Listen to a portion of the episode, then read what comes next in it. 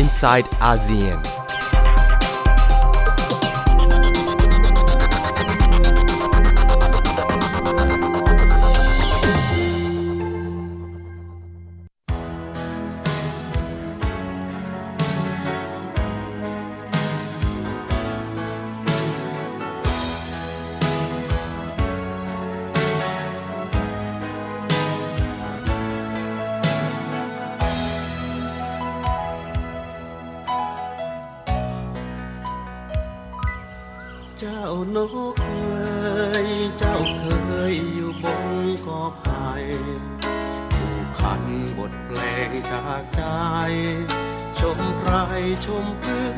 นนา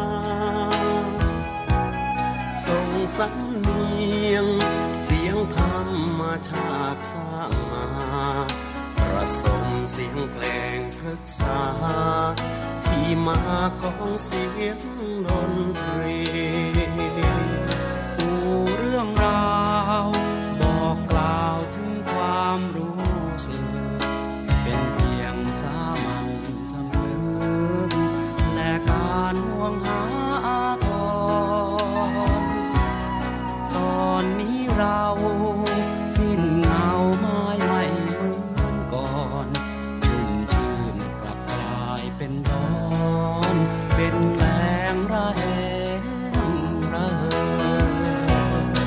ความแห้งแล้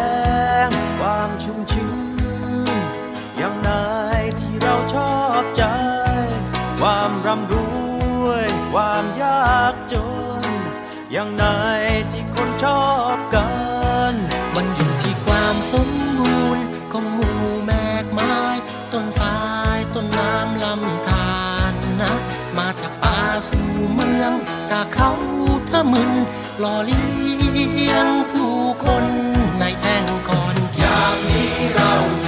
ึงมา สวัสดีค่ะเพื่อนๆคะพบกับ i n s i ซต์อาเซียนดิฉันนัฐาโกมลวาทินดำเนินรายการค่ะ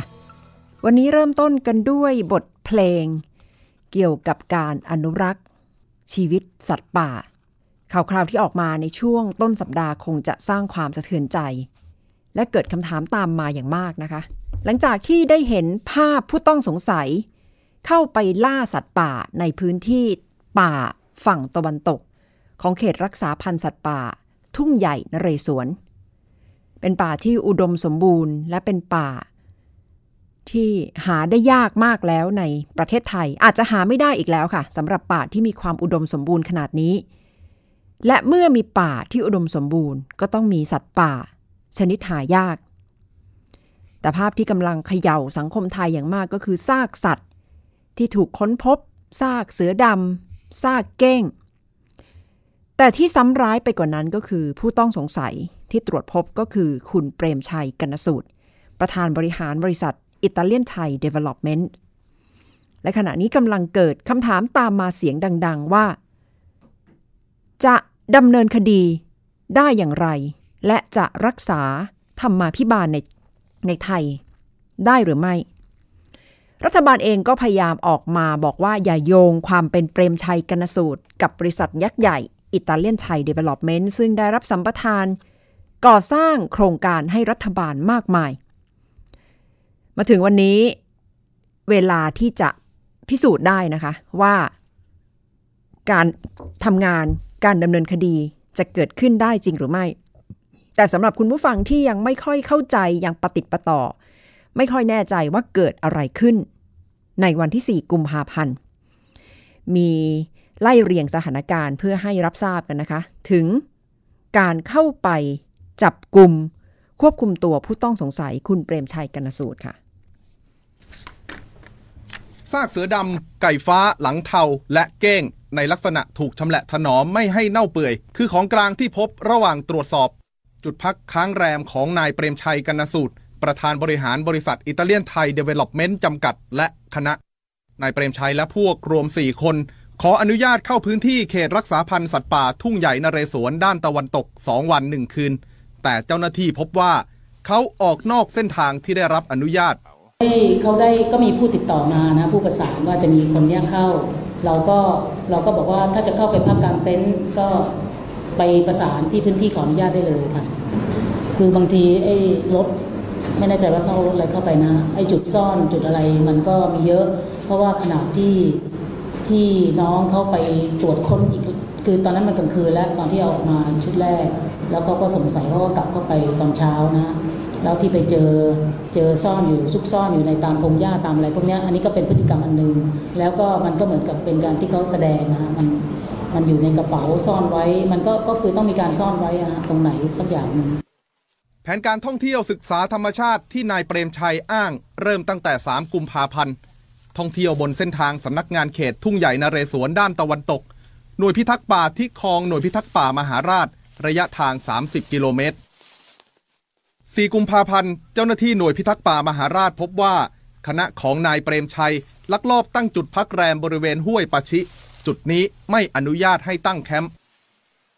นำไปสู่การเข้าตรวจสอบของเจ้าหน้าที่พบว่า พวกเขาอยู่บริเวณลำห้วยปะชิ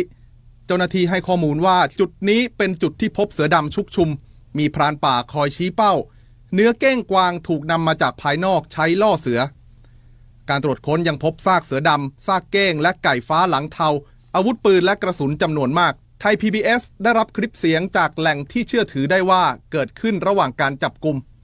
มีบทสนทนาปริศนาระหว่างสองบุคคล คล้ายต่อรองอะไรบางอย่าง ไม่มีอะไรแล้ว มีเทียนขออะไรไม่แล้วท่านเป็นคนจริงใจอะครับเดี๋ยวผมจะส่งลูกน้องมันทุกมาให้เลยอ่านมาม่าโอ้โหเท้าแตะไทยแดงอะ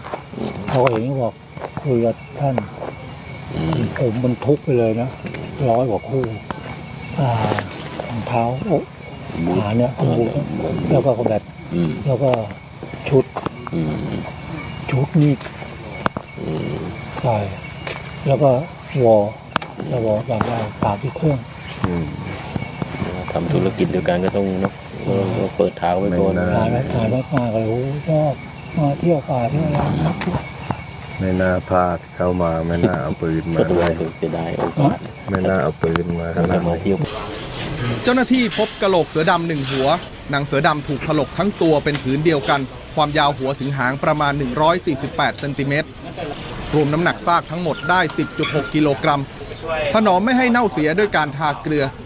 นอกนั้นคือซากไก่ฟ้าหลังเทาและเก้งอย่างละหนึ่งตัว ทั้งหมดถูกกระจายซุกซ่อนบริเวณที่ตั้งแคมป์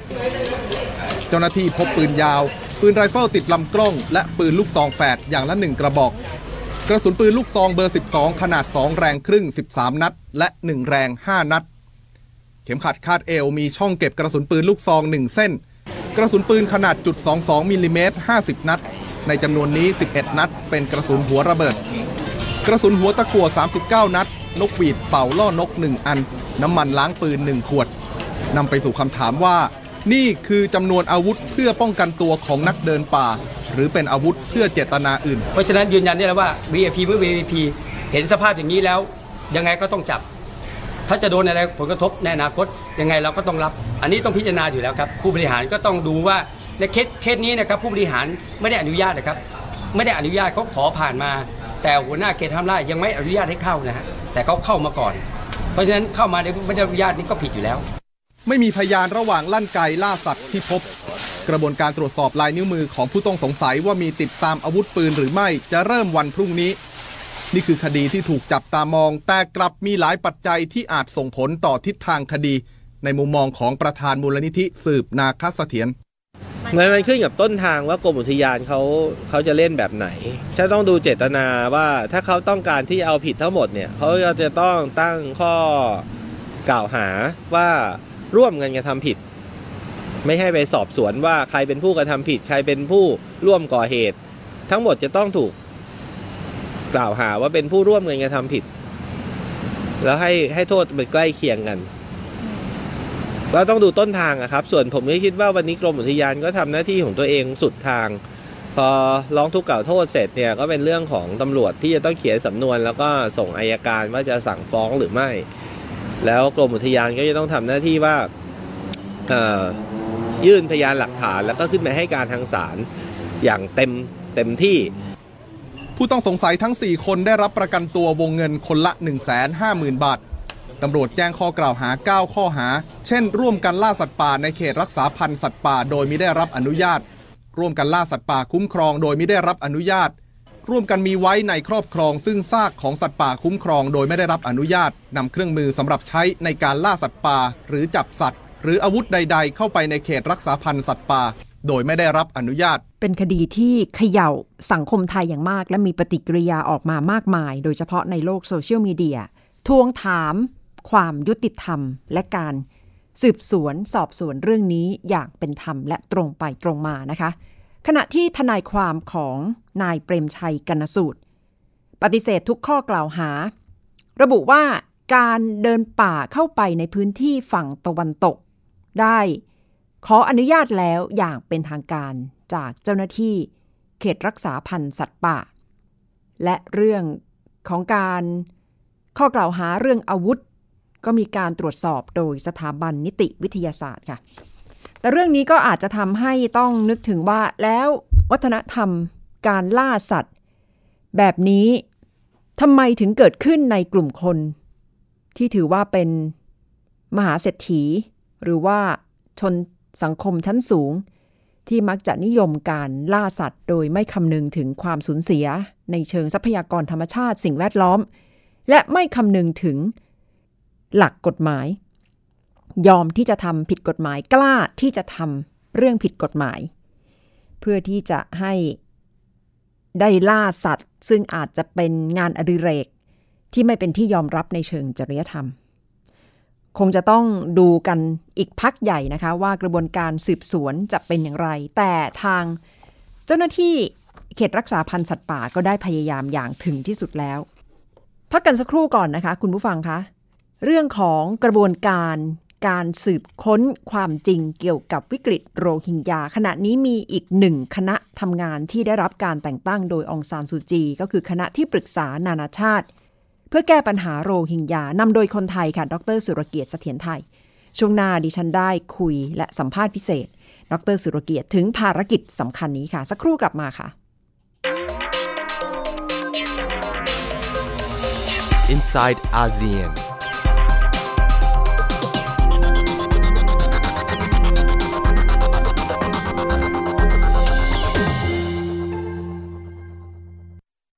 Thai PBS Application on Mobile ให้คุณเชื่อมโยงถึงเราได้ทุกที่ทุกเวลา ได้สัมผัสติดตามเราทั้งข่าว รายการ รับชมรายการโทรทัศน์ และฟังรายการวิทยุที่คุณชื่นชอบ สดแบบออนไลน์สตรีมมิ่งชมรายการย้อนหลัง ข้อมูลกิจกรรมไทย PBS ร่วมเป็นนักข่าวพลเมือง รายงานข่าวกับเรา และอีกหลากหลายฟังก์ชัน ให้คุณดาวน์โหลดได้ฟรีทุกระบบปฏิบัติการ ติดตามข้อมูลเพิ่มเติมได้ที่ www.thaipbs.or.th/digitalmedia เพราะสุขภาพเป็นเรื่องที่ควรใส่ใจ เพราะความผูกใยเป็นสิ่งที่เราจะคุยให้คุณได้ฟัง กับหนึ่งชั่วโมงที่พร้อมแบ่งปันช่วงเวลาแห่งสุขภาวะสุขภาพ กับรายการโรงหมอทุกวันจันทร์ถึงวันศุกร์ทาง www.thaipbsradio.com และแอปพลิเคชัน Thai PBS Radio ในสมาร์ทโฟน ระบบ Android และ iOS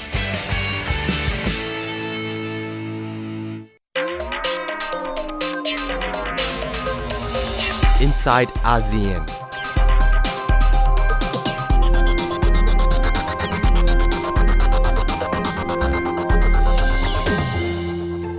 กลับมาติดตาม i n s i ซต์อาเซียนช่วงที่ 2 ค่ะ อย่างที่ดิฉันได้เกริ่นไปเมื่อสักครู่นะคะ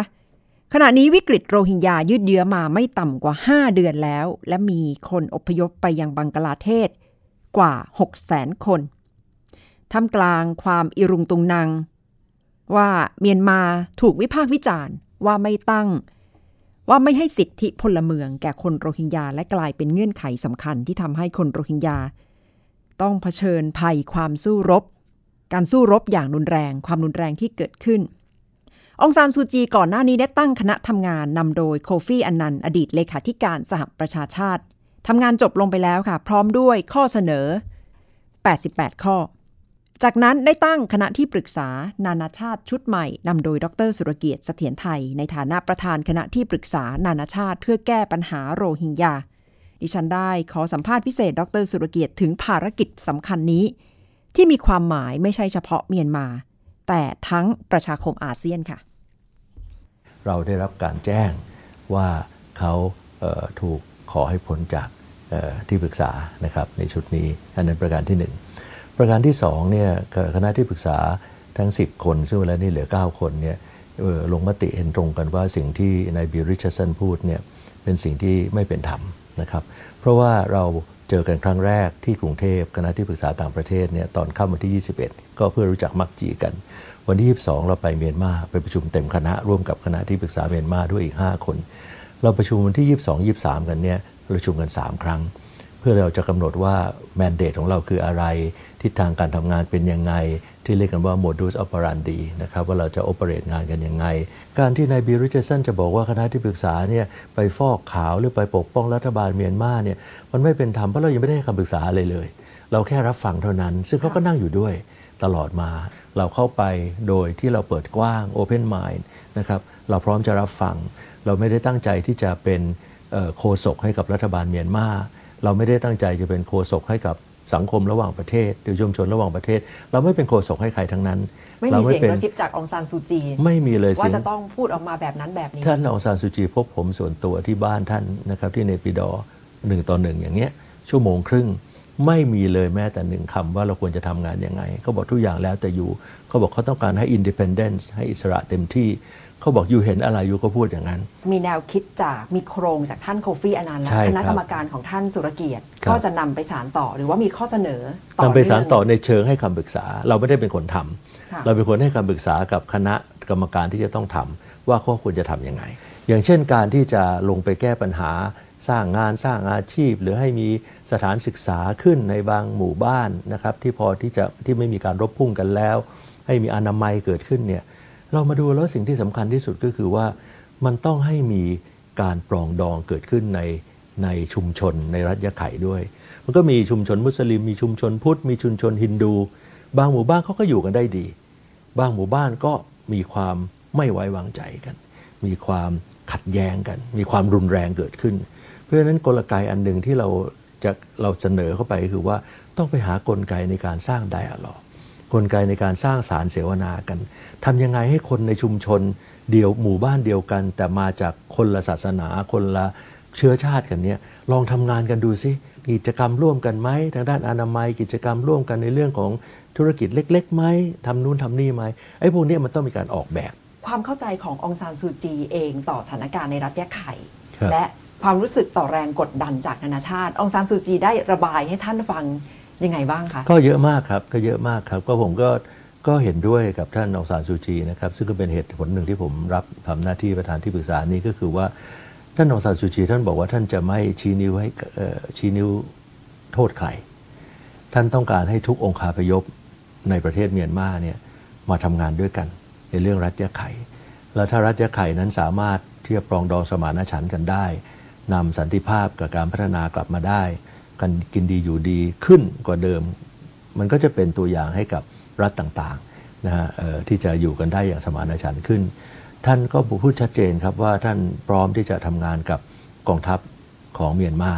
นะครับ ท่านพร้อมจะทำงานกับกระทรวงทบวงกรมต่างๆ กับภาคประชาสังคมกับ NGO ทุกฝ่าย แล้วท่านก็จะอดทนอดกลั้น ต่างประเทศยังไม่เข้าใจ ท่านก็บอกท่านก็จะทำจนเขาเห็นผล ท่านบอกว่ามันไม่มีประโยชน์ที่จะออกไปต่อล้อต่อเถียงกันค่ะความเห็นต่างในเรื่องของยะไข่นี่มันมีความเห็นต่างอยู่ 2 ระดับนะครับ อันแรกก็คือว่า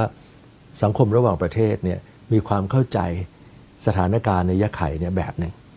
สังคมในเมียนมา มีความเข้าใจในเรื่องยะไข่อีกแบบหนึ่ง ช่องว่างตัวนี้กว้างมาก เช่นว่าใครทำอะไรกับใครที่ไหน ซึ่งผมก็ไม่ได้ตั้งใจจะไปชี้ว่าใครถูกใครผิด หมู่บ้านถูกถูกเผา คนถูกทำร้าย คนกลัวต้องหนีไป มันก็มันก็มีเหตุมีที่มาของมันหลายอย่าง ความเข้าใจที่กลางกันอันที่สองก็คือชุมชนในยะไข่เอง ก็เข้าใจเรื่องราวในต่างกัน ผมลงพื้นที่นี่ผมก็คุยกับกับชนกลุ่มน้อยมุสลิม ผมก็คุยกับพุทธ ผมก็คุยกับเจ้าหน้าที่ แล้วผมก็ดูหลาย ๆ อย่างด้วยตาตัวเอง แน่นอนผมไม่ได้ดูเป็นร้อยหมู่หมู่บ้าน ผมก็ดู 5 6 7 8 หมู่บ้าน ที่ที่เขาจะต้องเอาคนกลับเข้ามาอะไรเข้ามา ก็พอจะเห็นภาพว่ามุมมอง ตักแต่ละกลุ่มในรัฐยะไข่เองก็ต่างกันค่ะมุมมองของฝ่ายนิติบัญญัติในรัฐยะไข่กับฝ่ายนิติบัญญัติของรัฐบาลกลางก็ไม่เหมือนกันทีเดียว เพราะมันก็มีพรรคฝ่ายค้านฝ่ายพรรคฝ่ายรัฐบาล ในรัฐยะไข่แล้วก็มีพรรคฝ่ายค้านพรรครัฐบาล ในรัฐบาลกลางที่เรียกว่าเป็น union government ด้วยว่าองซานซูจีอาจจะดื้อหรือว่าไม่ฟังเสียงจากนานาชาติ เพราะว่าเป็นห่วงเรื่องของฐานเสียงภายในประเทศ เรื่องของความละเอียดอ่อนภายในประเทศ ท่านสุรเกียรติได้คุยแล้ว สังเกตมุมเหล่านี้ยังไงบ้างคะธงที่ท่านองซานซูจีมีอยู่ในใจอันนี้ท่านไม่ได้พูดแต่ผมเดานะครับ การที่คณะที่ปรึกษานี่มีต่างประเทศด้วยมาจาก 5 ทวีปเนี่ยเพื่อเป็นการส่งสัญญาณให้สังคมระหว่างประเทศได้เห็นว่าสิ่งที่ดรนัฐาถามเนี่ยท่านองซานซูจีไม่ได้คิดอย่างนั้นท่านองซานซูจีต้องการที่จะ engage ต้องการที่จะให้สังคมระหว่างประเทศเนี่ยเข้ามามีส่วนในการช่วยคิดช่วยให้คำปรึกษา ว่าจะนำสันติภาพนำการปลองดองนการพัฒนากลับมาสู่ยะไข่อย่างไรบ้าง ถึงเชิญคนจาก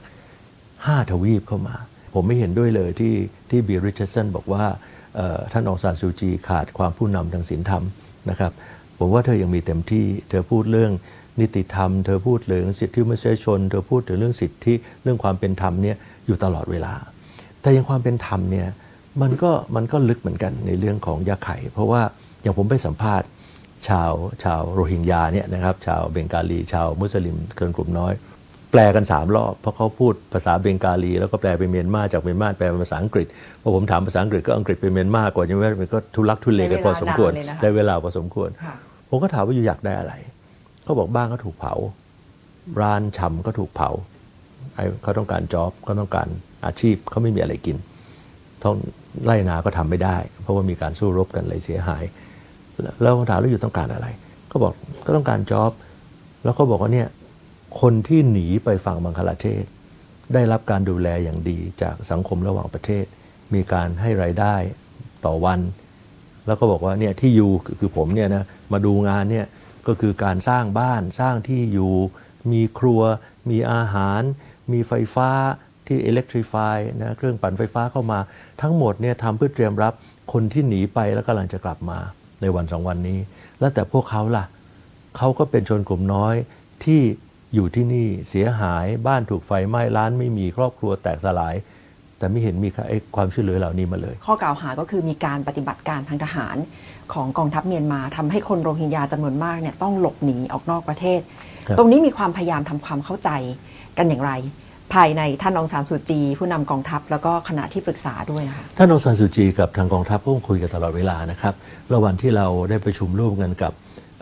คณะกรรมการเพื่อนำข้อเสนอของท่านโคฟีนันไปปฏิบัติเนี่ยก็มีรัฐมนตรีระดับพลโท ซึ่งเป็นคนจากกองทัพที่เป็นรัฐมนตรีกระทรวงกิจการชายแดนเนี่ยนั่งอยู่ด้วย มีรัฐมนตรีช่วยที่เป็นทหารเนี่ยนั่งอยู่ด้วย เพราะนั้นก็มีการสื่อสารกันพอสมควร และการที่คณะที่ปรึกษาสามารถไปดูลงพื้นที่ที่ยะไข่ได้เนี่ยเราขึ้นลงเฮลิคอปเตอร์สองลำเอ่อเฮลิคอปเตอร์ 20 ที่นั่งของรัสเซียเนี่ย ก็ไปประมาณ 6-7 จุดนะครับ แล้วก็นั่งรถไปมีตำรวจทหารคุ้มกันเฮลิคอปเตอร์เนี่ยก็ของกองทัพ มันก็เป็นการแสดงอยู่ลึกๆว่าว่าบทบาทคณะที่ปรึกษานี่เป็นที่ยอมรับไม่งั้นก็คงไม่จัดของพวกนี้ ถ้าเผื่อทหารไม่จัดให้เนี่ยมันก็คงไปไม่ได้ ภารกิจที่ท้าทายอย่างมากของดร สุรเกียรติเสถียรไทยค่ะ เพราะว่าด้านหนึ่งก็ต้องสื่อสารกับองซานซูจี อีกด้านหนึ่งก็ต้องพยายาม ฉายภาพความจริงที่เกิดขึ้นให้กับนานาชาติได้เข้าใจว่าเกิดอะไรขึ้น ที่รัฐยะไข่ จากที่ดรสุรเกียรติได้อธิบายให้ฟังก็พอจะเห็นภาพความซับซ้อนของสถานการณ์ และมีผู้คนเกี่ยวข้องหลากหลายกลุ่ม การแก้ปัญหาจึงไม่ง่ายค่ะ โดยเฉพาะอย่างยิ่งเมื่อมีการกล่าวหาออกมาว่า เกี่ยวข้องกับการฟอกขาวให้องซานซูจี แต่ล่าสุดก็มีการแสดงจุดยืนร่วมกันของกลุ่มประเทศในอาเซียนที่แสดงความเข้าอกเข้าใจการทำงานของคณะที่ปรึกษาของดรสุรเกียรติ ซึ่งเท่ากับว่าเป็นการรับรองภารกิจที่สำคัญ ครั้งนี้ ซึ่งปฏิเสธไม่ได้ว่าความเป็นเมียนมา ถือเป็นจิ๊กซอว์สำคัญของประชาคมอาเซียน ที่ไม่อยากจะให้หวนคืนกลับไปสู่ ความเป็นประเทศที่นำโดยกลุ่มรัฐบาลอาหาร เพราะจะหมายความว่าอาเซียนก็จะถูกทิ้งจะทิ้งประเทศอีกประเทศหนึ่งไว้เบื้องหลัง เพราะฉะนั้นการเดินหน้าพยายามที่จะผลักเมียนมาต่อไปในฐานะประเทศประชาธิปไตยจึงมีความสำคัญอย่างมากสำหรับอนาคตของอาเซียนด้วยนะคะ จึงเป็นเดิมพันสำคัญของดรสุรเกียรติ ที่ จะต้องไปติดตามสถานการณ์เพิ่มเติม และนำความจริงออกมาให้ได้รวมถึงข้อเสนอที่ได้บอกไปแล้วกับรัฐบาลเมียนมาก็คือ จะต้องคณะกรรมการสืบสวนข้อเท็จจริงขึ้นมาอีกหนึ่งชุด เพื่ออธิบายสถานการณ์ ต้องเปิดทางให้เจ้าหน้าที่ UN เข้าไป ต้องเปิดทางให้ผู้สื่อข่าวเข้าไปทำงานด้วย และถ้าข้อเสนอนี้ไปถึงองซานซูจีแล้ว ทางองซานซูจีจะรับหรือไม่รับก็คงจะเป็นอีกหนึ่งโจทย์ ต่อไปสำหรับอนาคตของคนโรฮิงญาค่ะ ทั้งหมดคือ i n s i ซต์อาเซียนสำหรับวันนี้ค่ะ คุณผู้ฟังคะกลับมาพบกันใหม่สัปดาห์หน้า ดิฉันนัทธาโกโมลวาทิน สวัสดีค่ะ ติดตามรับฟังรายการย้อนหลังได้ที่เว็บไซต์และแอปพลิเคชันไทย PBS Radio ไทย PBS Radio วิทยุข่าวสารสาระ เพื่อสาธารณะและสังคม